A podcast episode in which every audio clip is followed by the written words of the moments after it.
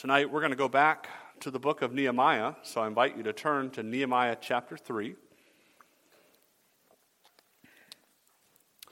And throughout the book of Nehemiah, we're looking at this idea of the character of leadership. If you are a follower of, of God, then God has called you to be a leader for Him. And leadership is, is influence, it's, it's the ability to influence others in a direction we feel is important. And for the Lord, our job is to, to influence others with the things of God. And in Nehemiah, we see a man who does just that, that he gives glory to God and he does things for God. But we also see very practically in his life some things about leadership. And so we, we've looked at the burden that Nehemiah has from the Lord to be a um, to be head up, to, to head up the project of rebuilding the walls of Jerusalem. We've seen the prayer of leadership in Nehemiah's life, and that prayer was a priority for him. And then um, last time we looked at the preparation of leadership and how when Nehemiah was given the opportunity to make a difference for the Lord, uh, he was ready. He was ready to step up, to speak up on the things that, um, that he faced there or that, that, he, that was before him. And so we turn tonight to Nehemiah chapter 3. And let's just be honest. How many of you have read Nehemiah chapter 3 before and you know what, what's coming tonight? Anybody? Okay? So, Nehemiah chapter 3 is one of these wonderful chapters in Scripture where it is a bunch of names. Okay? Um, how many of you, those are your favorite passages of Scripture? Um, so let's, let's be honest. We get, to a, we get to a chapter like Nehemiah, uh, chapter 3. And, and I always think of um, in Chronicles, I think it's First Chronicles, is like the first nine chapters um, is, is also like this. It's just chocked full of names. And, and if it's one of those things that, like, if you hit it in your daily Bible reading plan, you probably slog through it as fast as you can. You just kind of, okay, we just got to get through this. We just got to make it through and try to, try to get one of these pronunciations right along the way. Uh, chapters of names make us wonder if we've suddenly hit the appendix in the back of the Bible, right? Um, and if, if we're asked to read it out loud, like tonight, if I, if I asked you to read out loud some portion of this chapter, some of us in this room might cower in fear knowing we never pronounce these names correctly. And so please, don't judge me too hard here in a minute when I read all of this chapter, okay? Um, I remember in our first youth group, um, probably about seven, six or seven years ago, um, we were studying, we were doing a study like this, kind of like this. And we actually were, were looking at Nehemiah. And, uh, and, and I always tried to involve the teens in, in reading. And we got to Nehemiah chapter 3, and I, I asked kids to read out loud. And the looks of panic you got when they, when they got to those verses, I don't know how to say that word, those, those names uh, at all. Um, it, it just, it was one of those things that was it was, you know, you feel bad for him at the time, but it is quite humorous at the same time because we've all been there. And we're tempted to relegate long genealogies and records such as Nehemiah 3 as maybe perhaps filler information. In fact, there are those who have written great works on Nehemiah. I've run into them. And, and they, have, they do a great job giving a lot of information about the book of Nehemiah, helping point us to Jesus Christ and helping us to understand how it fits in the context of Scripture. But you get to Nehemiah chapter 3, and they write very little, if, if anything at all, about Nehemiah chapter 3. But remember what Paul wrote in 2 Timothy chapter 3 all Scripture is given by inspiration of God and is profitable. And as my pastor growing up was fond of saying, all means all, that's all all means. And so there's nothing here that we can or we can count or we should count as extraneous. We, must revisit tonight then the importance of his, the historical narrative. God has recorded and preserved these things here for our edification in Him. It helps us understand more of His story and work. And I think one of the most interesting and, and probably um, crucial points of a chapter like Nehemiah chapter 3 is this God knows and cares about each individual person. I mean, there are people in this chapter that you don't know anything about other than their names are written here that they helped rebuild the wall in Jerusalem. Imagine, I mean, just imagine that you learned your name was written in the Bible for everybody to, to know. And that and it was preserved for thousands of years. I mean, this, this gives us a picture of a God who cares. And so tonight, we're going to look at this idea of organization of leadership in Nehemiah chapter 3. Let us read this record, the difficult names and all. And, and no, okay, none of these names are on the short list that we're going to name our new child in May. Okay, probably not for Wayne and Amy either.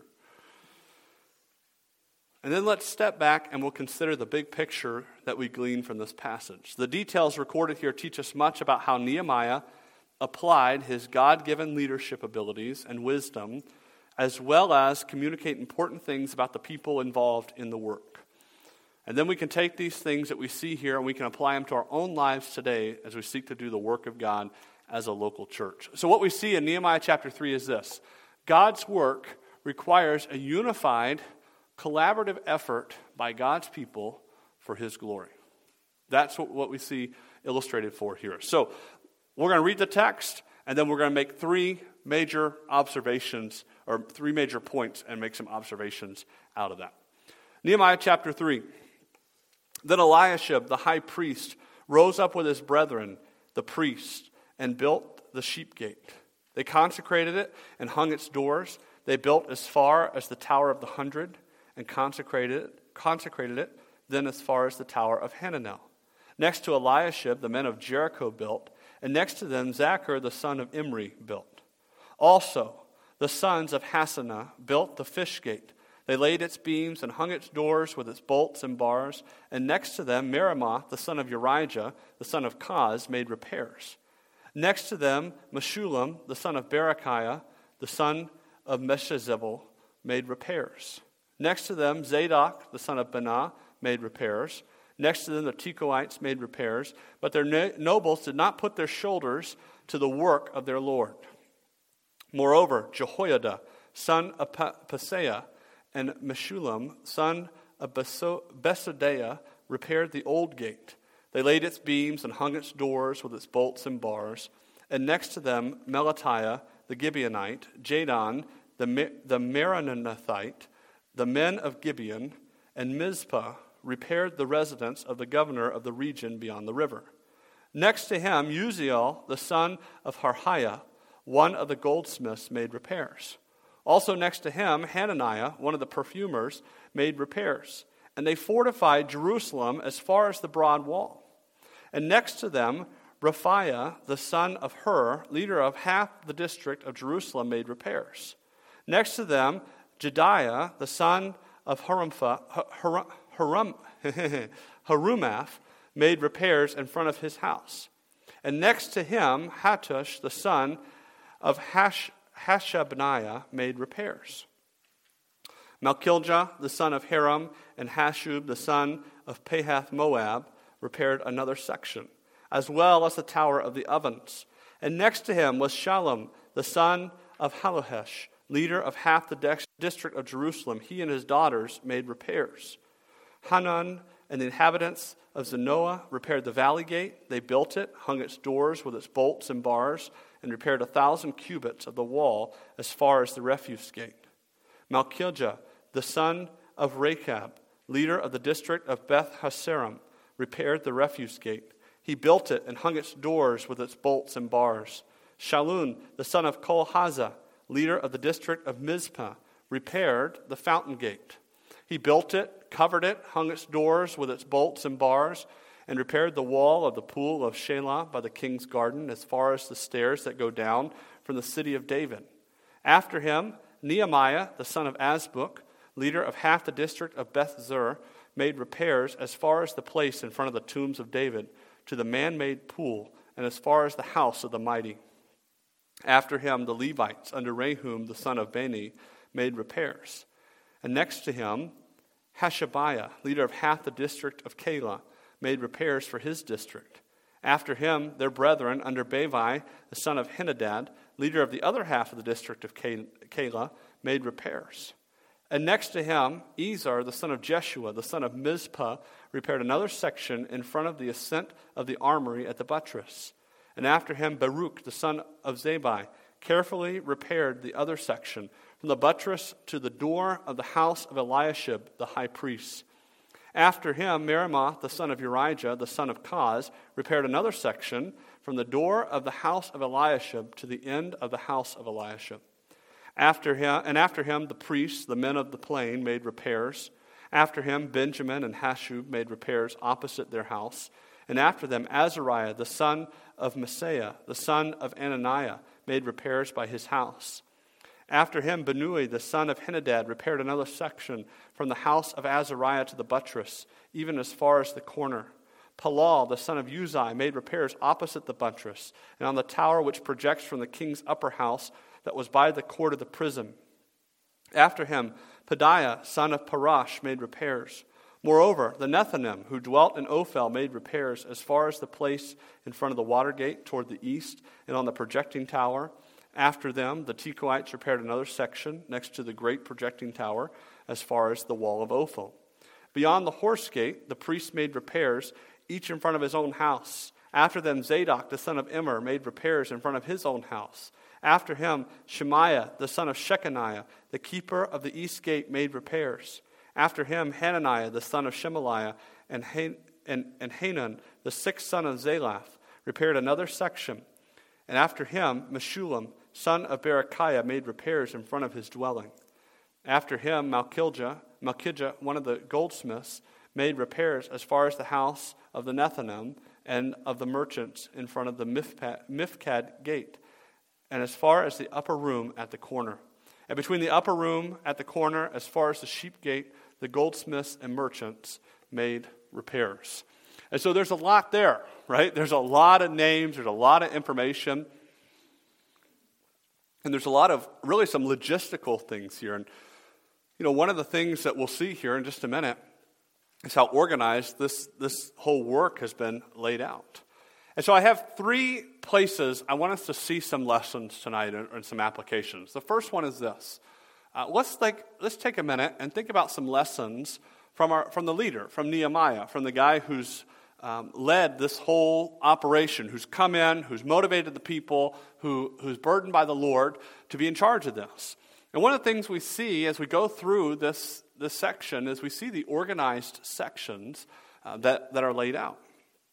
Last time, we saw Nehemiah's appeal to the people to do the work of rebuilding. And we talked about how he wisely and rightfully identified himself with the people that were there, that he was one of them, and he would lead this great work for the glory of God. And he encouraged the people. He talked about how God had put his hand on him and the things that God had done before the king, that had given him permission to come and do this work. And as this chapter opens, we're greeted with a wonderful sight. Honestly, it'd be better if we could hear this chapter rather than read this chapter, right? I mean, if you can imagine with me, you, you close chapter 2, and as you open chapter 3, you're greeted with this auditory sensation. What is that? It's the sound of hammers and chisels and people working, right? I mean, that's, that's the picture we get as we open chapter 3. And as you read this chapter, you get a vision of how Nehemiah organized the people to do God's work. Nehemiah didn't just look at the people and say, okay, y'all go get after it, and we'll get it done. No, he, he was very wise in his approach. He was very methodical in his, repro- his approach. And the work that he does here seems to be mostly divided around the gates of the city. This would be an incredible undertaking for such a surely discouraged and despondent group of people. They had seen the work start and stall out. In fact, the prophet Haggai had, had come to them to help motivate them earlier to finish the work of the temple because they were, they were lax in doing the work that God had called them to do. And so uh, they, they had experienced issues within their own group, and, and they had experienced work stoppages that we read about last time. And I think it'd be really easy to become overwhelmed with everything you had to do. I mean, you ever looked at a, an enormous project and just been overwhelmed by everything you had to do to get it done? And, it's very tempting, right, in a, in a situation like that to say, well, I just throw your hands up and say, I don't even know how I'm going to get this done. Nehemiah organized the work in an orderly fashion, he made it easier to manage. And this is one of the things we need to remember. Scripture is intensely practical as well as, as having spiritual ramifications on our lives. And, and lessons such as this, as, as just thinking about how organized Nehemiah was, help us learn in our leadership of others. And I like to think of it this way. As leaders for God within a, within a church body or wherever you are, we can present the work that we have that we need to get done in a manageable way. Uh, Nehemiah's work for God deserved his best. And he gave the Lord his best efforts and applied God's wisdom to help organize the work. We, we can't argue that Nehemiah was an extremely gifted guy. God had given him the ability to think through these things and to work through how you're going to do this, and he gave his best to the Lord. He didn't just, you know, roll it out there and we'll just get it figured out as we go. He, he organized the people. And so when it comes to the lessons from Nehemiah, one, we see these organized sections, but two, we should note how close to home a lot of these people were. Nehemiah sought to fit people in the best areas where they could be most invested. So think about this the people who live within the city, many of them are reported here to be working opposite of their homes. Well, what's the big deal with that? Well, if you want people to be most invested in the work of the wall, that's protecting their home, you probably want to do it right around where they live, right? Um, if, they, if they understand that that wall, that portion of the wall, is going to pro- specifically be protecting their home, they're going to be very invested in what they're doing. They would also then not be building very far away from their homes. So that saves time every day, right? Instead of having to travel across the city or over there, they, they get up and they go right to the work. If the enemy were to attack, and we'll look at that next time in, in chapter 4, um, they would want to stay and protect their homes and their families. You're less likely to have a deserter run off, you know, somebody run off if their homes are right there in the, the work area. So Nehemiah, again, applied wisdom in his assignments of the work. Now, some worked in areas that weren't necessarily their homes, but near their place of service. Um, we can see the priests that are listed. One of the biggest things that they did was repair the sheep gate where the, the sheep would be brought in for the sacrifices. Well, they're very invested in that, that ministry, that work. So, what Nehemiah did is he made practical decisions to make the work easier and more efficient to accomplish. Do you realize in, in a body like this, like a, a, local, wherever the local manifestation of the church is, so Beaverton Baptist Church or whatever that local body of believers is.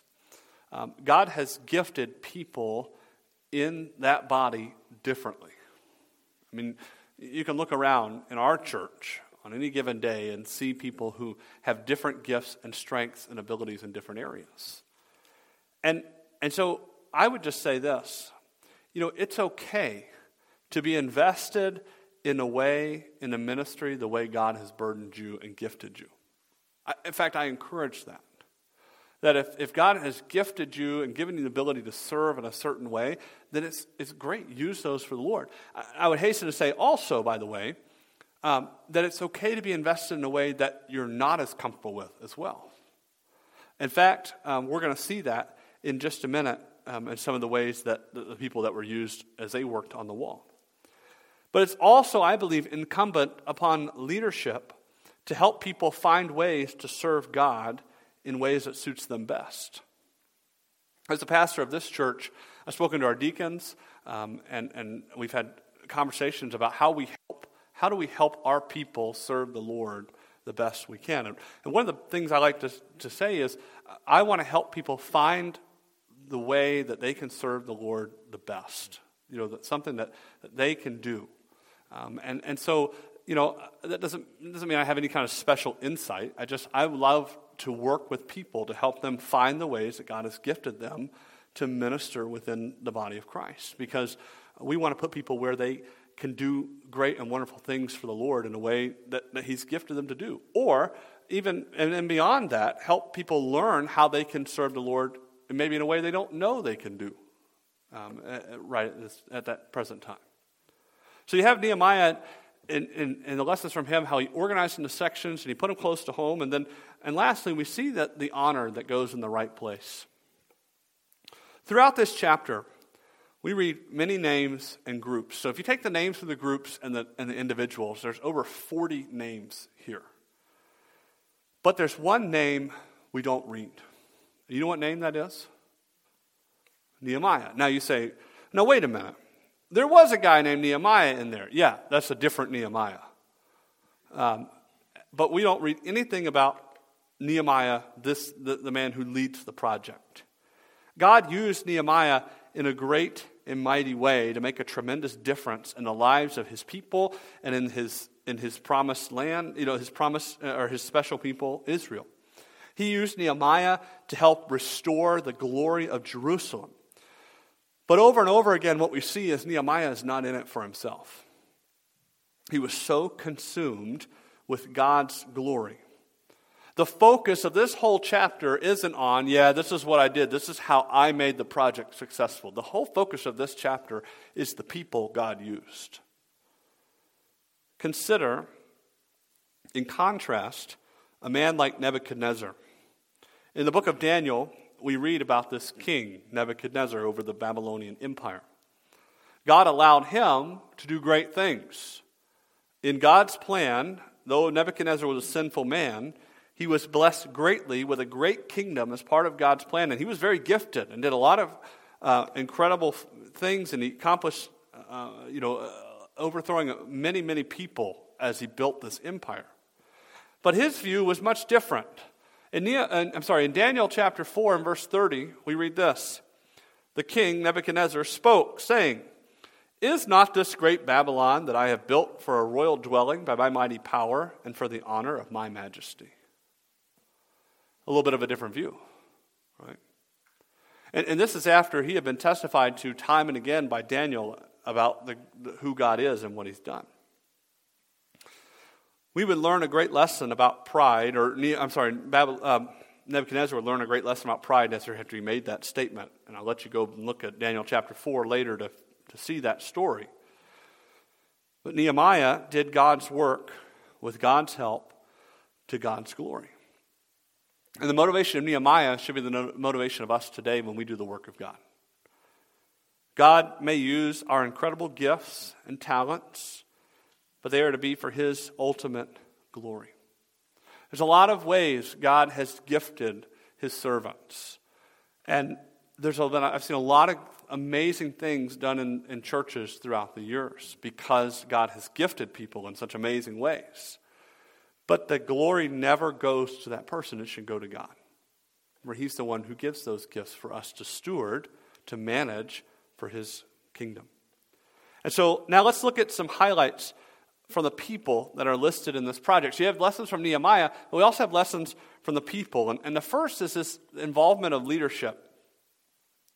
The work of any project for the Lord rises and falls heavily and depends heavily on godly leadership. Leaders of Israel engaged in this work for the Lord. And we see that at the very beginning of this chapter. In Nehemiah chapter 3, the first person we meet, his name is Eliashib. What was Eliashib's role in the nation of Israel? He was the high priest. That is not just a title mean, that's not just a throwaway thing, that's a big deal. I mean, the high priest is the one who, who leads the worship of the nation of Israel, who, by the way, are God's people, so the worship of God's an important thing. Eliashib worked with other priests on the wall, and they worked on the sheep gate, which we mentioned a few minutes ago was through which sheep for the sacrifices would be brought. And then when they get done with their sections, did you notice what they did to those sections? It says they consecrated their section of building to the Lord. What they were doing is they were recognizing that this work was for the Lord. Think about what the priests are, are tasked with doing from God day in and day out. They're tasked with leading worship of God. Um, would you say that of all the people in the history of Israel uh, that the priests have one of, if not the most important job when it comes to things that God has given out to the nation of Israel. I mean, it's a, it's a big deal, right? I mean, the offering the sacrifices the way they had to be offered, helping the people to do the things they were supposed to do, uh, taking care of the Day of Atonement. I mean, there's a lot that went into that. However, what you see here in the priests consecrating their work and being involved in that work is they recognize this the work of God isn't limited to X, Y, and Z, it goes far beyond that. Uh, I mean, it, it, it involves many different pieces. They recognize that this was work for the Lord. God's work isn't limited to just one thing in one place at one time. There are many parts and places of service. The priests, who had this incredible charge from the Lord to lead the worship of the people, did not excuse themselves from this work. They, pet, they pitched in and they got to it. They got involved in rebuilding the wall. We also see the groups of the Levites.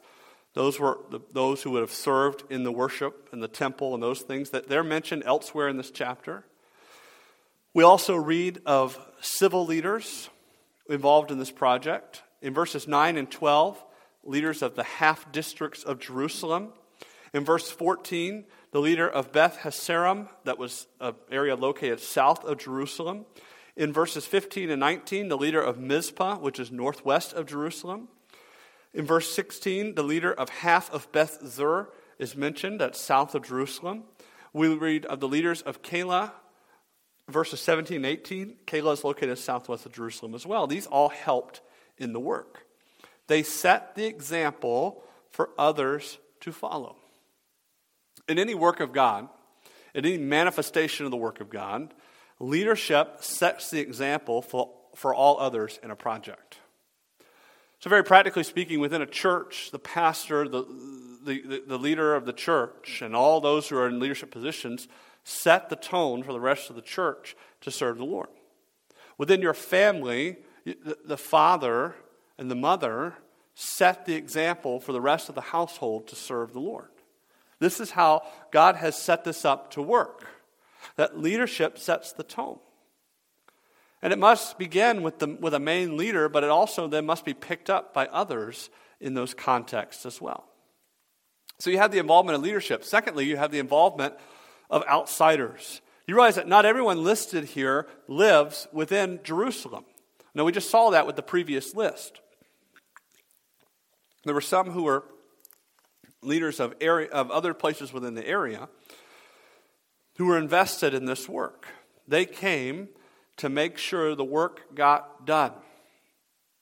They realized that this work was an all inclusive work.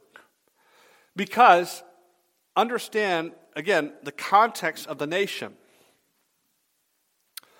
What is the all important location that is in Jerusalem that all of Israel needs to be concerned with?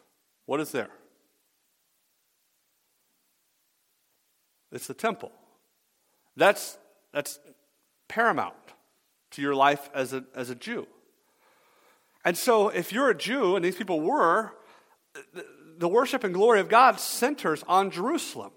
So, therefore, it required more than just those who live within its walls, it required others to come and to help. Third, not only do we see the involvement of leadership and outsiders, but the involvement of what I call the unusuals. Interestingly enough, as you go through this list, you don't ever read this, you know, and so and so, I'm not even going to try to make up a name that sounds like it would belong in this list, but, and so and so the carpenter, right? Or so and so the civil engineer or the, the construction worker. You don't ever read that, right? Now, surely, right, there were, we, we have to think, there had to be people there whose specialty was in that kind of trade. I mean, somebody somewhere is going to be involved in that. But never in this chapter do you read of anyone who, who does anything along that line. There are those, though, that are mentioned who would not specialize in this. The first one we mentioned was the priests. They were tasked primarily with the worship duties of the nation, but they came to work. In verse 8, There's another couple of groups there. You have the goldsmiths and the perfumers. Um, and then in verses 31 and 32, you have the goldsmiths and the merchants. These goldsmiths and perfumers, especially, uh, they did a lot of delicate work with their hands. Um, so, construction work, um, this, this, you know, lugging these stones and, and, this wood and this metal around, that really wasn't in their, their line of, of duty. Right? They, they weren't used to that kind of stuff. But they, they um, came and they put their effort in. They set aside what they would normally do. The merchants would travel far and wide to do their work of trading. So, so theoretically, what's going on is if you're not traveling, you know, to trade, you're not making money. They came and gave of their time to be a part of this great work.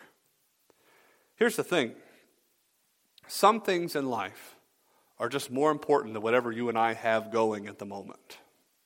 I mean, that's exactly what we see here. And, and these men gave up what they would normally do to come and, and jump in on this project. In verse 29, we meet this guy who's a guard. He was one who watched the east gate, and he worked on that wall that was part of his own livelihood. In verse 12, we meet one other unusual group. In verse 12, we learn that there's a man named Shallum, and who did he work with on the wall? His daughters. Okay, and to our 21st century minds, maybe that doesn't seem like a big deal. I mean, I, I have a sister who owns her own home and does like stuff like this around her house all the time. You know, taking down, uh, repainting porches and walls, and you know, um, she does all kinds of this kind of stuff. We think, what's the big deal? Okay, you have to understand, this is our mindset in the 21st century United States. In this culture, uh, this is not what women did. Their work was in the home, right? They raised the children and they, they did the things around the, the house there. I mean, they, they didn't engage in such work. But here, in this project, these daughters were different. They pitched in for the work of the Lord. Uh, probably some of you read that and say, yeah, I mean, my dad, that's exactly what I would have been doing. You know, we would have been out there working. And a project of this size and this scope needs many hands. And Nehemiah found a way to use and coordinate the efforts of many people. But of course, as with any work, not everybody's fans. And what you see next is you see the inevitable rejectors. In any project, there are always those who are not happy. In verse 5, we meet a group called the Tekoites. Now, Tekoa is a, a, portion of Israel, and if you've ever heard of it before, it's probably because you heard of this guy named Amos, who's a prophet. He was from the area of Tekoa. And we see the nobles, it says in verse 5 of that area, would not engage in the work. It was an area that was south of Jerusalem. And we don't know why. I mean, perhaps this group did not want to see Jerusalem rise again. I mean, we, we don't honestly know why they, they didn't want to do it. But one thing is for sure they found themselves in great contrast to everybody else on that project, didn't they? Because here's everybody else and all these other leaders going in and pitching in, but, but they don't want to do it. But we should note something. This did not deter the men of Tekoa. In fact, the men of Tekoa repaired more than one section of the wall of Jerusalem. But what we understand is this that every work of God, every time there's, there's, there's a work of God going on, there are inevitably those who should be invested, but they won't be so. Even the best churches or Christian organizations in the world are made up of what? We're made up of redeemed sinners. And so sometimes things that we want to do for the Lord don't go over perfectly with every person. That doesn't mean the work is bad. And, and it just means that we have to work through issues like this. And in contrast to these, then there are some that go above and beyond. So you have, in everything, you have the inevitable rejectors, but you also have the incredible callouts.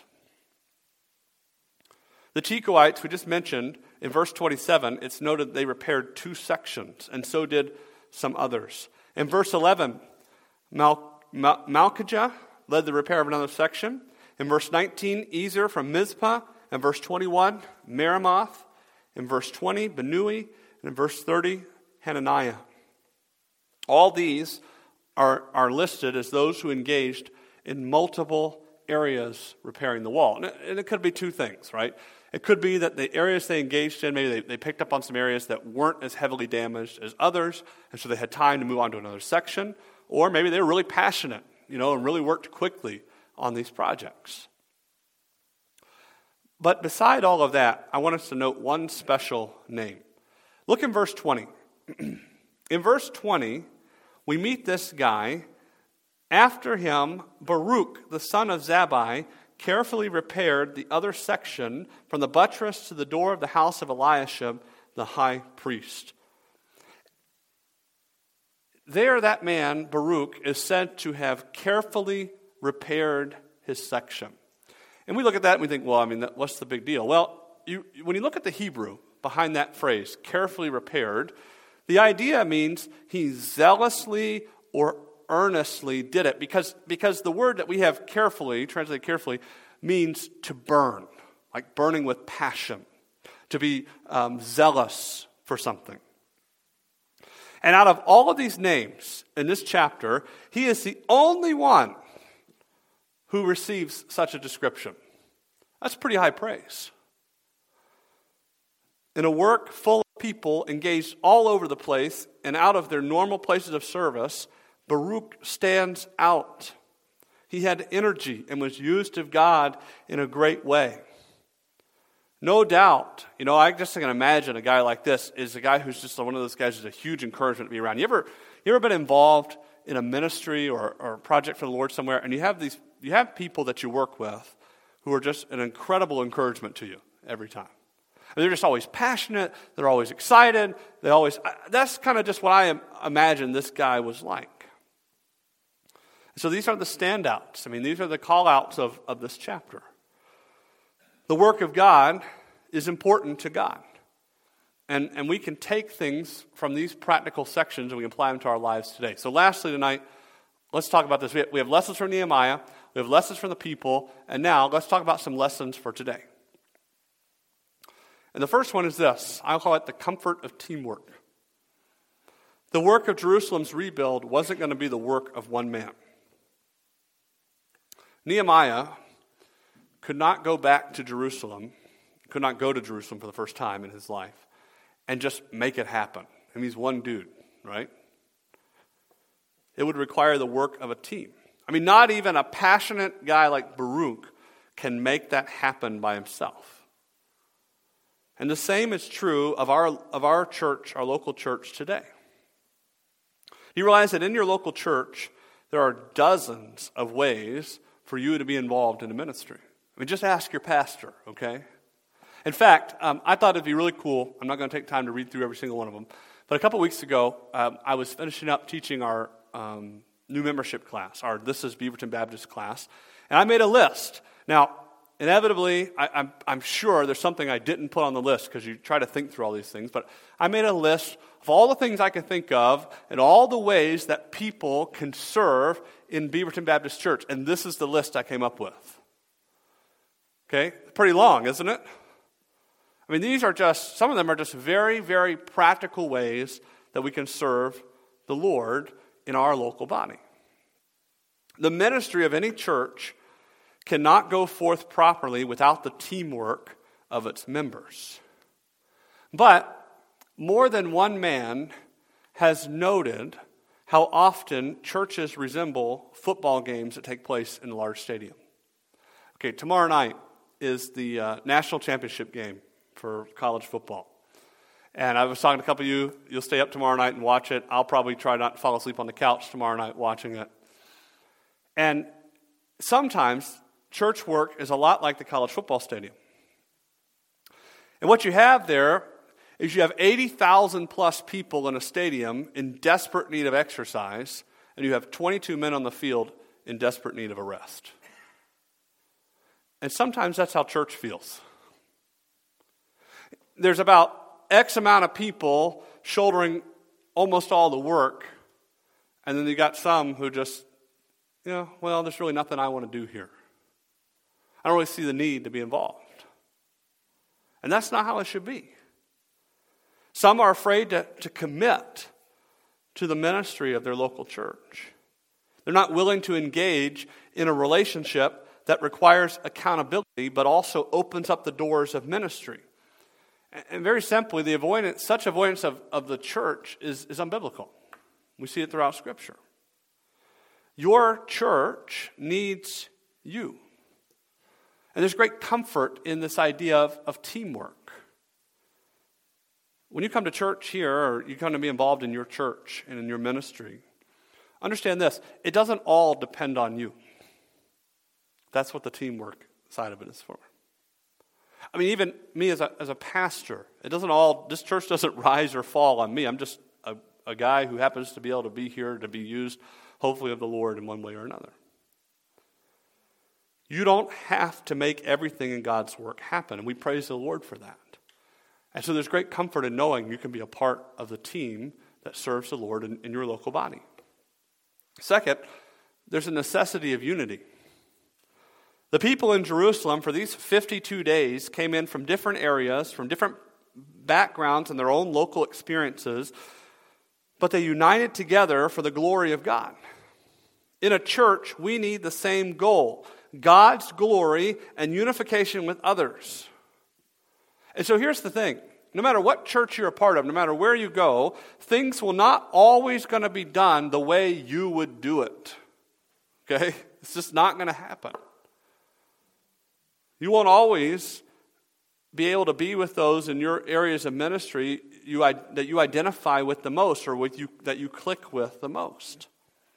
But if your goal is God's glory and His ministry, we can have unity in Him. The world's motto is totally different than this. I love one author said it this way. So often, the motto of the world is this Oh, say, can you see what's in it for me? And if we're not careful, that can creep into our churches.